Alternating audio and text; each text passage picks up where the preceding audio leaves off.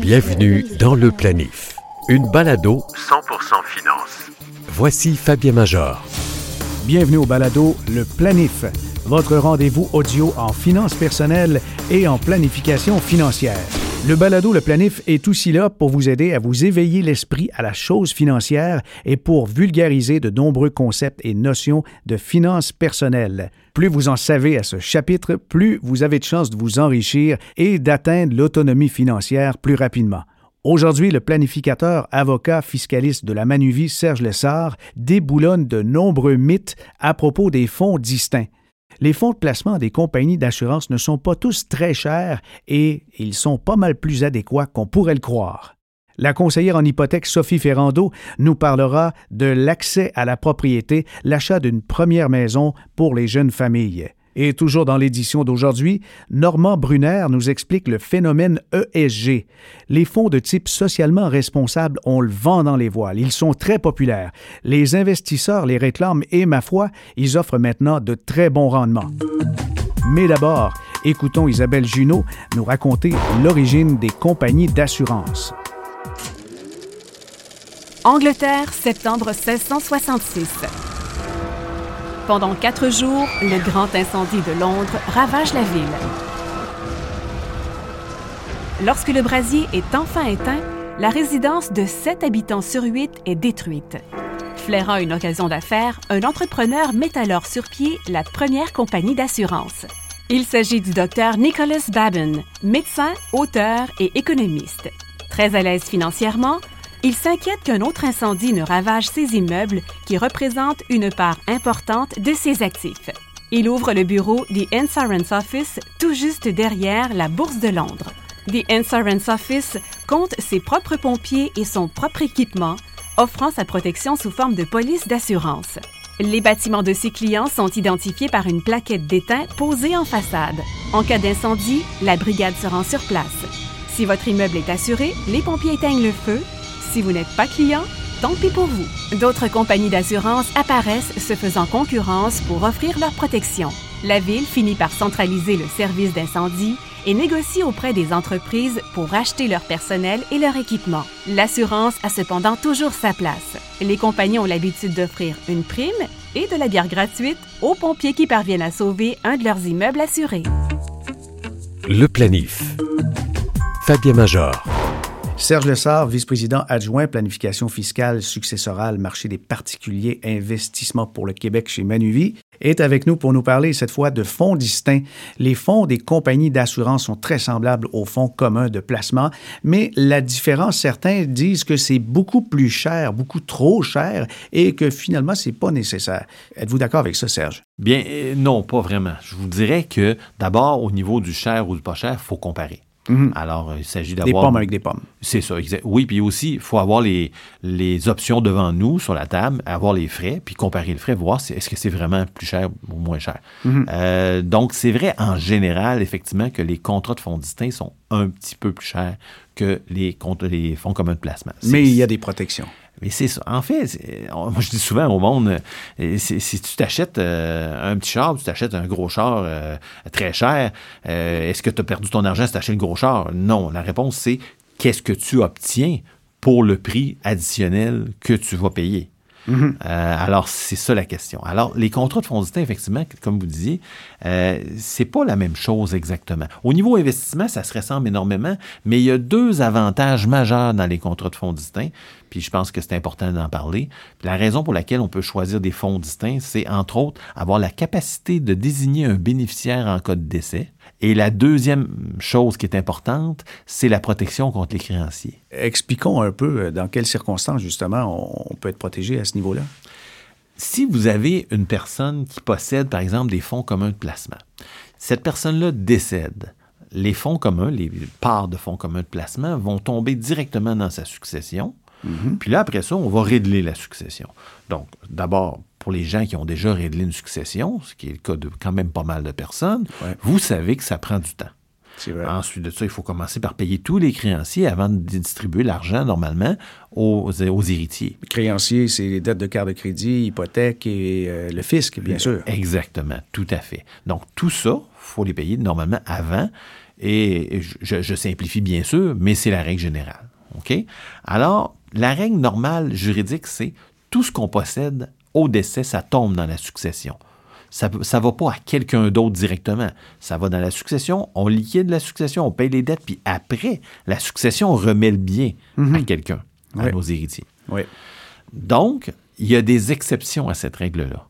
La première, c'est les polices d'assurance vie. Donc, une police d'assurance vie, on peut mettre un bénéficiaire en cas de décès, ce qui veut dire que l'argent va passer directement de l'émetteur de la police, la compagnie d'assurance, par exemple Manuvie, va donc à ce moment-là payer le bénéfice décès directement au Sans bénéficiaire. passer par le canal de la succession. Exactement. Donc, s'il y a des sommes dues dans la succession, c'est pas cet argent-là qui va servir à payer les, les dettes dues. Mhm. Donc, c'est intéressant comme situation. Dans tout ce que je vous dis, bien sûr, il y a des exceptions, mais quand même, c'est la très grande règle générale. La deuxième exception, c'est les régimes de retraite. Souvent, sans passer dans les détails, les régimes de retraite, il y a moyen que l'argent aille directement à un bénéficiaire sans que ça passe par la succession. Et la troisième règle, la troisième exception plutôt, c'est les contrats de fonds distincts parce que c'est des contrats de rente. Et sur ces contrats-là, vous pouvez désigner un bénéficiaire, ce qui veut dire qu'au décès, la somme va passer directement à la personne. Je peux- J'aimerais ça vous dire pourquoi que c'est intéressant d'avoir une possibilité de désigner un bénéficiaire. C'est par exemple, si ça prend euh, neuf mois, on va dire, on a deux exemples, on a Madame, Monsieur, et euh, Monsieur possède euh, une petite fortune, Madame n'a pas cette fortune-là, Monsieur décède, tout va à Madame, parce que le testament est en faveur de Madame, c'est merveilleux, tout est parfait. Sauf que, en attendant que l'argent aille à Madame, Madame n'a rien. Mhm. Donc, combien de temps ça va prendre avant que ça soit transféré? 9 mois, Si- 18 mois, on ne sait pas. on- ça dépend effectivement. Là, il peut y avoir une chicane de succession, comme ça arrive malheureusement dans beaucoup Ouais, de cas. Là, à ce moment-là, les, contest- oui, les contestations vont faire que ça va créer du délai. Ensuite de ça, d'autres problèmes finalement. Monsieur était en affaires, puis il y a une poursuite qui y arrive, même s'il est décédé. Hein. C'est pas parce qu'on est décédé qu'on n'a pas de poursuite contre soi. hein.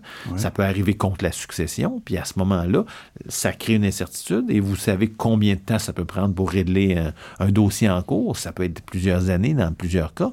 Donc, en attendant, le conjoint qui survit, avec quoi est-ce qu'il va vivre? S'il y a déjà des, des avoirs personnels, c'est fantastique. S'il Si c'est pas, pas inscrit dans une planification successorale, on peut se retrouver devant un mur. Effectivement. Donc, les gens qui euh, sont, je dirais, euh, pro fonds commun de placement ou amateurs de fonds commun de placement, c'est très bien, c'est parfait.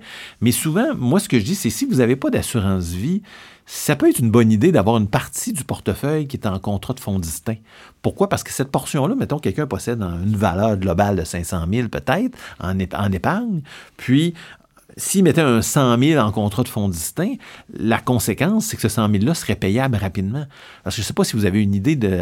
ben, vous, oui, évidemment, mais je ne sais pas si les auditeurs ont une idée de combien de temps ça prend normalement pour être payé pour une prestation de décès d'assurance vie. C'est rapide. C'est assez rapide, effectivement. Ouais, on parle de quelques semaines. On parle de quelques semaines, tout à fait. Alors, le résultat, ben, un contrat de fonds distinct, c'est la même rapidité en général. Donc, si ça prend quelques semaines pour recevoir un 100 000, après ça, la personne est en situation confortable, contrairement à zéro. Oui. Ah vraiment. Alors ça, c'est un avantage assez majeur des contrats de fonds distincts, surtout quand on anticipe d'avoir des chicanes de succession. Ça se peut. On, sait- des fois, on le sait d'avance, hein, que les gens s'entendront pas, ils vont contester le Une testament. utilité, euh, Serge, euh, que j'ai observée, euh, si dans des relations d'affaires ou des relations familiales ou amicales, on veut remercier quelqu'un rapidement, mais on n'ose pas mettre le nom de la personne dans le testament, c'est un moyen rapide aussi de désigner un bénéficiaire. Tout à fait. Ce que les gens, les gens appellent ça un legs silencieux souvent. Fait que donc, ils disent, euh, oui, effectivement, tel euh, neveu, nièce ou je sais pas qui, ou un enfant euh, m'a plus aidé dans ma vie ou je, peu importe, je, je lui dois quelque chose ou je veux l'avantager. On peut à ce moment-là avoir un testament normal, puis après ça, dire, pour pas rendre d'autres personnes jalouses, désigner bénéficiaire à cette personne-là d'une somme de 5 000, 20 000, 100 000, le montant que vous voulez. Donc, à ce moment-là, ce- cette somme-là va passer directement de la compagnie d'assurance émettrice du contrat de fonds distinct directement au bénéficiaire sans passer par la succession. Par contre, les gens appellent ça un legs silencieux, mais il faut faire attention. C'est pas totalement silencieux. Non, j'imagine que la compagnie d'assurance doit exiger des preuves de décès. Il faut obtenir ces documents-là. Oui, et surtout le liquidateur. le liquidateur va voir qu'il y a eu des revenus de placement. Puis il va Mhm. voir que ce revenu de placement-là vient De quelque chose. quelque chose, d'une compagnie, il va trouver des feuillets fiscaux, va savoir par exemple que c'est Manuvie qui avait un contrat, puis à ce moment-là qui était émis, et indirectement va savoir qu'il y avait une somme. Par contre, c'est plus difficile après, c'est beaucoup plus compliqué de savoir qui a obtenu la somme. Je vous dirais que si le bénéficiaire en question se promène avec la voiture de l'année euh, qui lui a coûté 100 000 alors qu'il n'a pas le revenu pour la payer, on va peut-être deviner c'était qui le bénéficiaire. Probablement. Le planif. Sophie Ferrando, courtière hypothécaire, est avec nous pour parler de l'enjeu des jeunes familles qui veulent accéder à la propriété. Est-ce plus difficile qu'avant? Oui, on va pas se le cacher, c'est sûrement un peu plus difficile qu'avant parce que, évidemment, le prix des propriétés a énormément augmenté. Donc, il est plus difficile de, de se classer aujourd'hui pour un prêt hypothécaire euh, pour des jeunes familles avec des revenus moyens. Ça devient plus difficile, d'autant plus que la mise de fonds, donc l'apport initial de 5 est plus élevé en conséquence puisque les propriétés sont plus élevées. Oui, dans le Grand euh, Montréal, euh, les propriétés se vendent facilement plus de 300 000 5 euh, c'est- c'est- ça commence à être une bonne somme. Euh, Pour plusieurs, c'est la mise de fonds de départ. Et quelqu'un qui ne l'a pas, qu'est-ce qu'il peut faire? Alors, il y a, il y a plusieurs choses. Aujourd'hui, ce qu'il faut savoir pour la personne qui n'a pas vraiment, qui n'a pas encore son 5% d'économisé, il faut savoir qu'il peut avoir recours à un don, un don de la famille, de la famille proche. Alors, ça, la majorité des institutions financières vont l'accepter. On peut aussi avoir recours à un prêt. Euh, c'est sûr que c'est pas toujours conseillé parce que le prêt qu'on va faire pour avoir sa mise de fonds, il va falloir le rembourser souvent à un taux plus élevé euh, que le taux de l'hypothèque lui-même. Donc, euh, je, je dirais que le RAP est une bonne solution aussi OK, euh, ça, c'est le les... régime accès à la propriété qui a été bonifié dans un récent budget fédéral, ce qui fait que maintenant, euh, au lieu de 25 000 par personne dans un couple, on pourrait sortir, s'emprunter dans son REER sans intérêt, euh, euh, une somme importante. Maintenant, on 35 000. On parle de 35 000, 000. donc 10 000 de plus Ouais. Par, euh, par personne, par couple. Donc, euh, euh, donc 30, euh, 70 000 en fait à deux. Le RAP, c'est une très bonne option parce que, euh, que, ben, souvent, si on a des placements, ça peut être une bonne option de les mettre dans son REER, de le rapper de façon à aller chercher un retour d'impôt. C'est des petites, des petites euh, choses comme ça qu'il faut regarder, voir si on est admissible, etc. Mais ça, ça va, ça, ça va aider justement aussi à payer les frais qui vont venir avec l'achat. Donc, en gros, c'est ça, le RAP, le, le prêt ou le don des parents. On voit de plus en plus de dons, d'ailleurs, Mais qu'est-ce qu'il y a de restrictions euh, pour l'accès à la propriété des jeunes familles? Qu'est- Qu'est-ce qui a changé euh, dans, dans les dernières années? La mise de fonds est devenue obligatoire. Je, je crois que la période d'amortissement a raccourci un peu parce qu'on a vu il y a plusieurs années des hypothèques de, de plus de 30 ans. Là. Oui, à l'époque, euh, je pense que c'était en 2008, donc avant la crise financière en fait des États-Unis, on pouvait acheter avec aucune mise de fonds, donc un emprunt à 100 sur laquelle on rajoutait la prime SCHL, donc on était souvent à un emprunt de 105, 104% et on pouvait effectivement amortir son hypothèque jusqu'à 40 ans. Alors tout ça, ça a été coupé euh, il y a quelques années. Donc on est revenu à une mise de fonds minimale de 5% et on est revenu à un amortissement de 25 ans assuré lorsqu'on est assuré par la SCHL. Par contre, lorsqu'on est capable d'avoir un 20% on pourrait étirer son amortissement jusqu'à 30 ans. OK. Alors, le 30 ans, c'est pour ceux qui n'ont pas besoin de l'assurance offerte par la CHL. Donc, on a euh, trouvé une mise de fonds supérieure à 20% sur l'achat de sa première maison. Oui, 20 euh, minimum 20 ou plus. OK, OK, Oui. OK.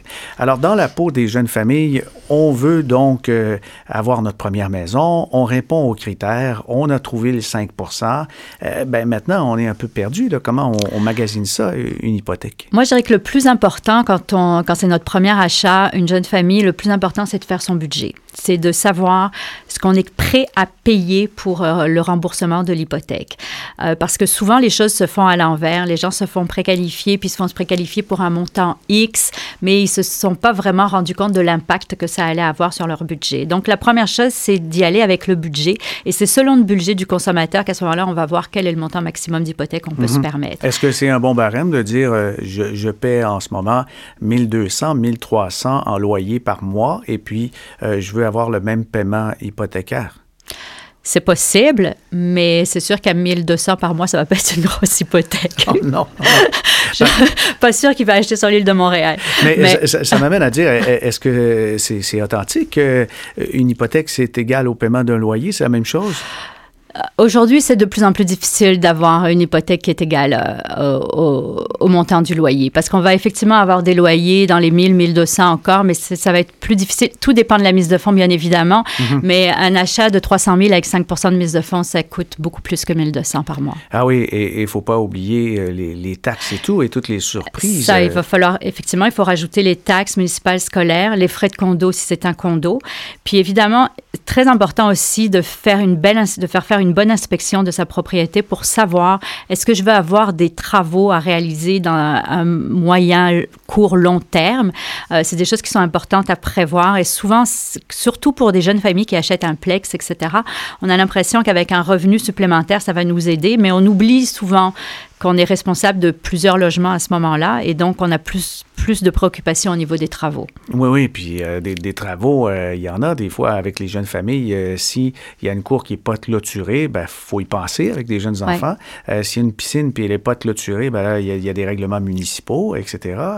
le déneigement de l'entrée, surtout quand c'est un plex, hein, il y a une responsabilité là-dessus. Le propriétaire a des, des, engagements, des responsabilités. Et si dans le couple, les deux travaillent très fort de nombreuses heures, il faut que quelqu'un fasse des travaux aussi. Exactement. Donc, c'est des choses à prévoir. C'est pour ça aussi, surtout lorsqu'on achète un plex, surtout, c'est très important de se prévoir un fonds de réserve.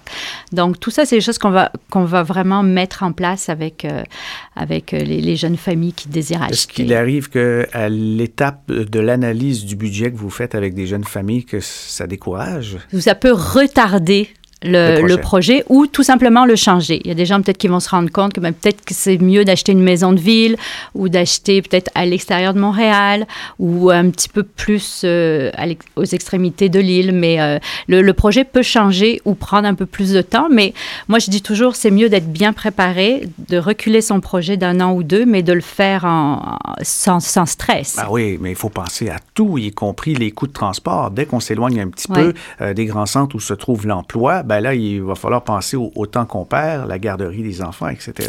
C'est une grosse décision, l'achat d'une maison. C'est une grosse décision. C'est pour ça que souvent, euh, lors d'un premier achat, cinq ans, ça peut être long.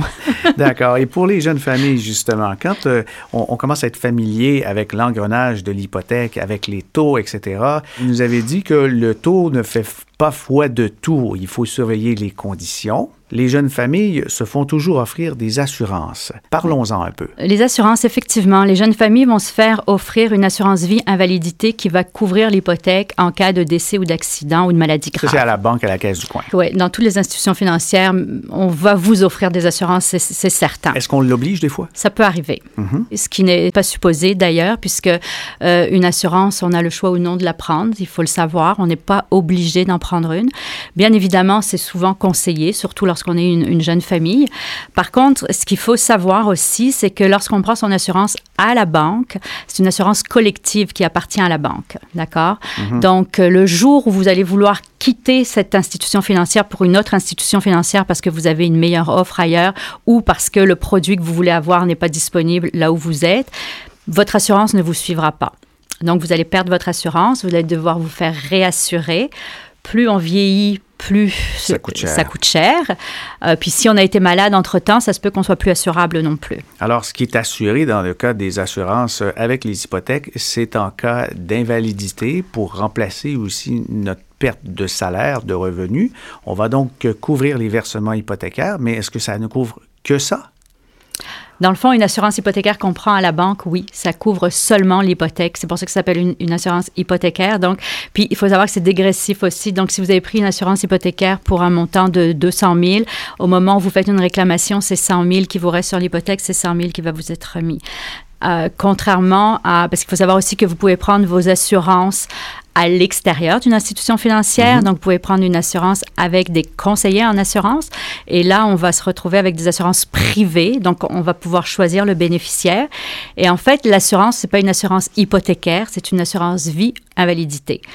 Qu'est-ce que ça fait? C'est que peu importe le montant de l'hypothèque qui va rester à payer, si vous avez signé pour une, pour une assurance de 300 000, peu importe le montant restant sur votre hypothèque le jour où vous allez réclamer le, montant, c'est 300 000 que vous allez recevoir. OK. Alors, il n'y a pas de... de ça, ça, ne diminue pas en valeur, là. Ça ne diminue pas en valeur et le coût va rester le même pendant toute la durée. Donc, si, vous si c'est si une assurance sur 25 ans, ça va mhm. être 25 ans. Ça peut être aussi des, des assurances indéterminées. Donc, ça, je trouve que c'est des beaux produits quelquefois pour des jeunes familles, euh, pour les enfants, parce que les enfants peuvent, euh, les enfants peuvent être alors bénéficiaires. Donc, ça peut être une bonne façon de, de, ben, de subvenir aux besoins de ces enfants plus tard. Pour avoir vu quelques dossiers euh, de temps à autre, Sophie, je te confirme que c'est souvent moins cher lorsqu'on prend ça en dehors de l'institution bancaire. C'est certain. Ah oui, des différences de prix parfois du simple au double. Je veux bien le croire. Le planif. Fabien Major. Normand Brunner est avec nous, vice-président des ventes chez Placement AGF. Et avec Normand, on va aborder un, sujet qui est en vogue. C'est vraiment dans l'air du temps. On entend parler partout d'investissement socialement responsable. Mhm. De quoi il s'agit exactement, Normand? Bien, on en entend beaucoup parler parce que l'intérêt pour euh, l'investissement responsable ou durable euh, a considérablement augmenté au cours des dernières décennies, euh, ben, notamment en raison d'une prise de conscience universelle sur les impacts négatifs de notre consommation et sur l'environnement. Mm-hmm. Mais c'est aussi un, intérêt qui se répercute à tous les niveaux de l'investissement. Puis quand je dis tous les niveaux, je veux dire, il y a l'investisseur individuel, mais il y a aussi les institutions qui représentent nos régimes de retraite publics, privés. Euh, je pense que les actifs de la stratégie mondiale d'investissement responsable est maintenant environ de 31 000 euh, milliards de dollars américains. Ah oui, c'est des, billions, des gros billions américains, 31 000 milliards. 31 000 milliards. et en passant, même si ça paraît déjà gros, c'est une augmentation de 34% depuis 2016. OK, il y a vraiment une prise de conscience. Énorme. Euh, une des choses qui a beaucoup, beaucoup poussé aussi ce côté-là, c'est que les, les principes qu'on appelle l'investissement responsable ou PRI, Mhm. sont appuyés par les Nations Unies. Fait qu'il y a un réseau international de, gestionnaires actifs qui représente quelqu'un, encore une fois, un gros chiffre, 80 000 milliards de dollars d'investissement. Euh, puis ce réseau euh, lui ont permis de donner de la crédibilité au mérite de cette approche euh, d'investissement, puis a beaucoup sensibilisé les, et informé les investisseurs sur l'importance de, de, de, considérer ces facteurs-là c'est très important. Maintenant, vous avez peut-être entendu parler des facteurs ESG. Oui, oui, ESG, on voit ça partout. Moi, je suis allé à l'école de sciences de la gestion, mais c'est pas la même chose. Non, non, non. Quand on parle de facteurs ESG, puis tout à l'heure, on parlera peut-être comment séparer les, les, différents facteurs. On parle vraiment des facteurs environnementaux, sociaux et de gouvernance.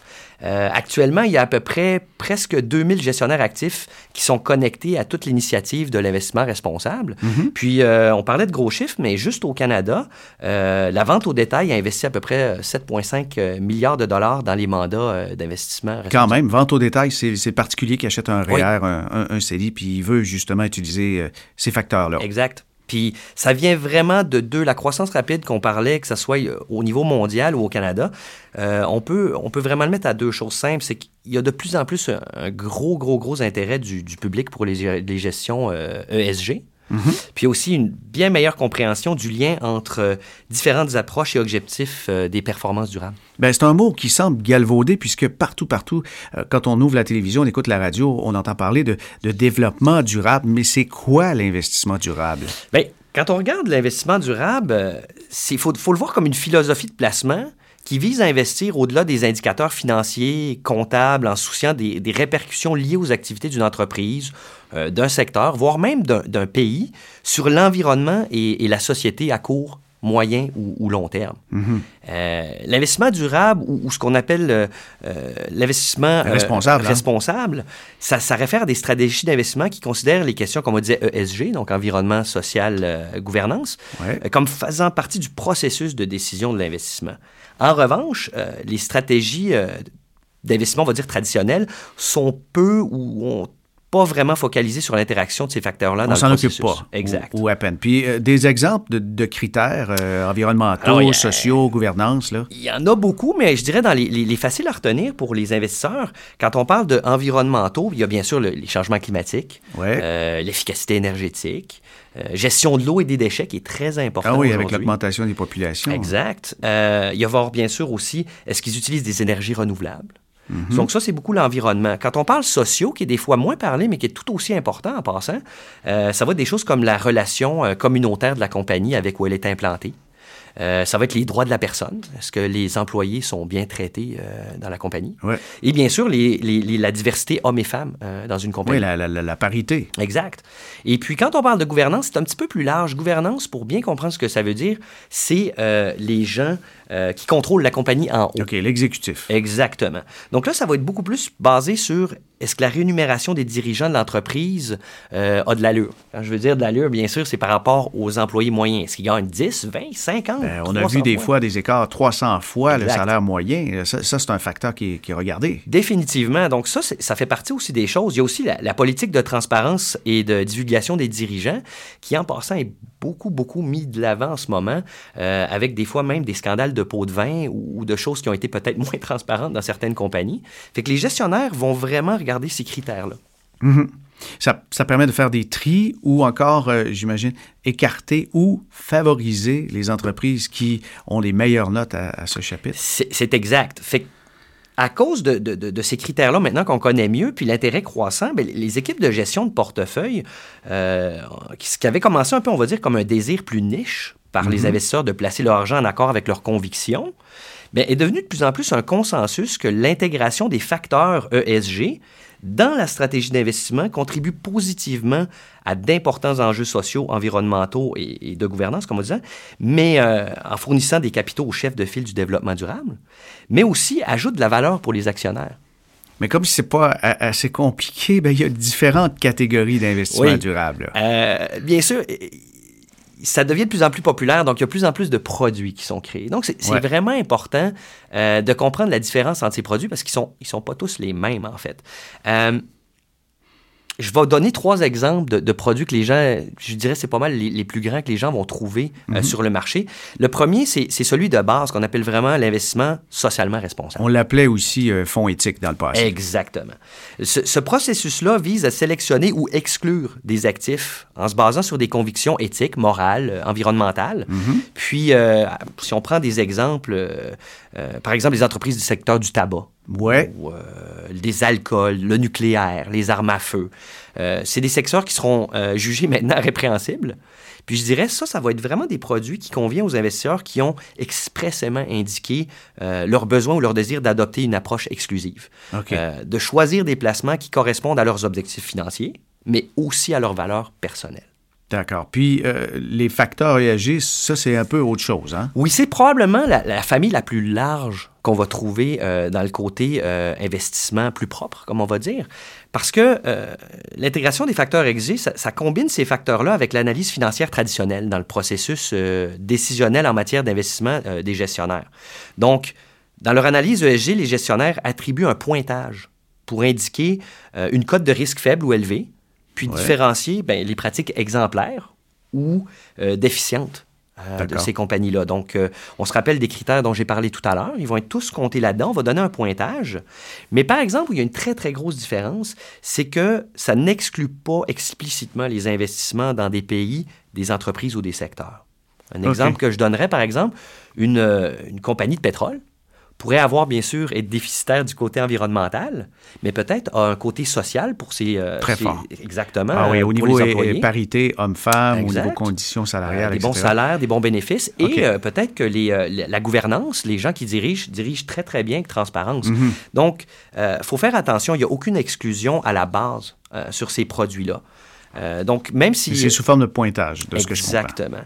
Et il faut faire attention parce que même si la cote pourrait être médiocre, euh, elle pourrait quand même faire partie de l'investissement dans certains gestionnaires, pourraient quand même décider pour diversifier le placement de le mettre euh, mhm. dans le, portefeuille. Donc, si je résume un peu euh, pour les, les, gens qui écoutent, ça conviendrait parfaitement aux investisseurs qui souhaitent prendre en compte des facteurs environnementaux, sociaux ou de gouvernance dans leur philosophie, mais sans se priver de certains secteurs d'activité qui auraient du potentiel dans leur portefeuille. D'accord. Puis, euh, lorsqu'on parle d'investissement thématique, là, on est pointu. Oui, là, c'est quelque chose qui devient ça très, très, très populaire. Euh, les investissements dans les entreprises durables liés à des thèmes d'impact spécifiques, les, les, gestionnaires vont chercher ces thèmes-là qui sont susceptibles de bénéficier dans des secteurs très, très, très pointueux. Euh, des exemples que je peux vous donner, c'est par exemple l'efficacité énergétique, Mhm. Euh, les infrastructures vertes, les carburants propres, euh, l'infrastructure de transport à faible émission de carbone, etc. Et puis, ça va même aussi loin que l'alimentation. Hein? Exactement. Euh, certains gestionnaires, du reste, chez nous, on a un, fonds qui a un côté beaucoup plus thématique, qui va avoir le côté santé et bien-être à l'intérieur. Donc, euh, définitivement, la diététique va faire euh, partie des choix, mais aussi tout ce qui pourrait être euh, les produits qui peut-être font pas des kilomètres et des kilomètres pour arriver chez nous. Donc, le côté carbone, utiliser des produits mhm. maison, si je peux dire. OK. Quand vient le temps de, choisir des, produits d'investissement pour son prochain REER, son, son CELI, pourquoi on, devrait s'intéresser un, peu davantage à, tout ça, à ces concepts-là? Là? Bien, moi, je dirais que, euh, première chose, si on, part avec le côté, euh, les gens, en général, on a fait un sondage, nous, avec euh, l'Association de l'investissement responsable. Et puis, les résultats montrent qu'une majorité des gens sont intéressés par l'investissement responsable. J'ai quelques statistiques pour vous qui sont sorties quand on a fait le sondage. On a posé des questions plus spécifiques, comme par exemple si les institutions financières devraient savoir comment les risques ESG pourraient affecter les, investissements euh, des investisseurs. 86% des sondés ont répondu par l'affirmatif. OK. Euh, les données démographiques sont importantes aussi. Euh, par exemple, 72% des investisseurs avec des enfants sont intéressés dans l'investissement responsable. 69% pensent que c'est important d'aligner leur investissement sur un avenir à faible émission de carbone. je pourrais dire vous-même, vous dire, l'intérêt est particulièrement fort chez les femmes, les mhm. investisseurs âgés de 18 à 34 ans, et puis les investisseurs titulaires d'un diplôme universitaire. Donc, première chose, je dirais, dans pourquoi les utiliser, je pense que les gens veulent l'utiliser. Ça, c'est important. Puis ça, ça a un impact, ça transforme la société. Définitivement. Maintenant, pourquoi les utiliser en ce moment? Je sais qu'on est un peu en fin de cycle. Euh, oui, le cycle économique, euh, ben, la croissance, on l'a connu euh, depuis la, reprise, mars 2009, mais là, on dirait qu'il y, a, y a des plateaux. Hein? Oui, et, malheureusement, ce qui, ce qui, arrive avec ces plateaux-là, c'est que la volatilité revient sur les marchés. Et puis, qui dit volatilité ramène la peur des investisseurs sur leur placement. Mm-hmm. Fait que je pense que le moment est propice pour discuter d'investissement responsable. Parce que, premièrement, je pense que euh, c'est un choix sur le long terme que les gens veulent faire, euh, pour un côté aussi euh, de choix personnel. Mais il est démontré que l'intégration des facteurs ESG dans les portefeuilles produit de solides rendements puis pourrait éventuellement aider à compenser une partie du risque des marchés. Eh bien, là, tu m'amènes sur un point. Là. Mm-hmm. Euh, souvent, on va dire la contrepartie ne euh, prend pas des, des, fonds socialement euh, responsables parce que c'est moins payant. Et, et, ça, c'est faux? C'est ironique, hein? Ah oui? c'est parce que je pense que dans beaucoup de choses, des fois, on voit encore les choses comme le passé. c'est possible que d'être plus sélectif, plus environnemental il y a peut-être 10 ans, euh, c'était beaucoup plus difficile parce qu'il y avait moins de compagnies qui étaient dans ces choses-là. Surtout, on pense à la technologie. Hein. Les, mhm. choses avancent. On, qu'on parle des voitures électriques, par exemple, on voit les choix euh, de véhicules de plus en plus grands, euh, la qualité de plus en plus haute. Fait que les, la croissance soutenue des investissements ESG s'est fortement accélérée depuis 2013.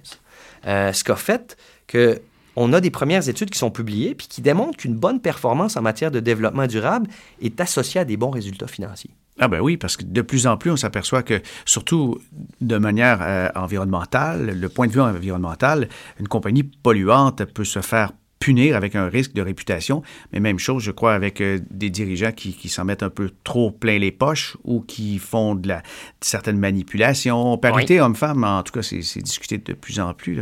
Oui, ça a bien du sens. C'est exactement ça. On constate que l'analyse ESG euh, e peut aider à identifier les risques d'entreprise en général, donc, on parle de risque opérationnel. Puis, justement, ça nous permet de choisir les bonnes compagnies pour atténuer le risque euh, lorsqu'il est ajouté à un portefeuille. Euh, en fait, plus que le bien faire pour l'environnement, il a été démontré que les investissements euh, propres aident à gérer la volatilité. La stratégie offre un meilleur rendement ajusté au risque à long terme, des baisses moins élevées, une volatilité globale améliorée. C'est un domaine d'investissement, moi, je pense, qui est vraiment pas à négliger pour les périodes à venir pour les investisseurs. Fabien Major. Notre planitruc d'aujourd'hui explique une notion intéressante liée au risque. Non, la définition du risque n'est pas la même pour tous. Si vous avez une aversion totale au risque de perte financière, ne prenez que des risques calculés. Ça semble une évidence, pourtant des milliers de téméraires ont perdu une fortune dans les crypto-monnaies comme le Bitcoin, dans le cannabis ou dans des projets de condos téméraires. Les gens d'affaires qui ont du succès ne prennent pas plus de risques que la moyenne. Ils analysent plus que les autres et refusent plus souvent qu'autrement. Un risque calculé, c'est un risque de perte temporaire bien réel, mais limité. Voilà qui met fin à l'édition du Planif d'aujourd'hui. La prochaine édition vous en mettra plein les oreilles avec d'autres trucs, des conseils, des bonnes idées en planification financière pour vous et ceux que vous aimez. Ici Fabien Major. À bientôt.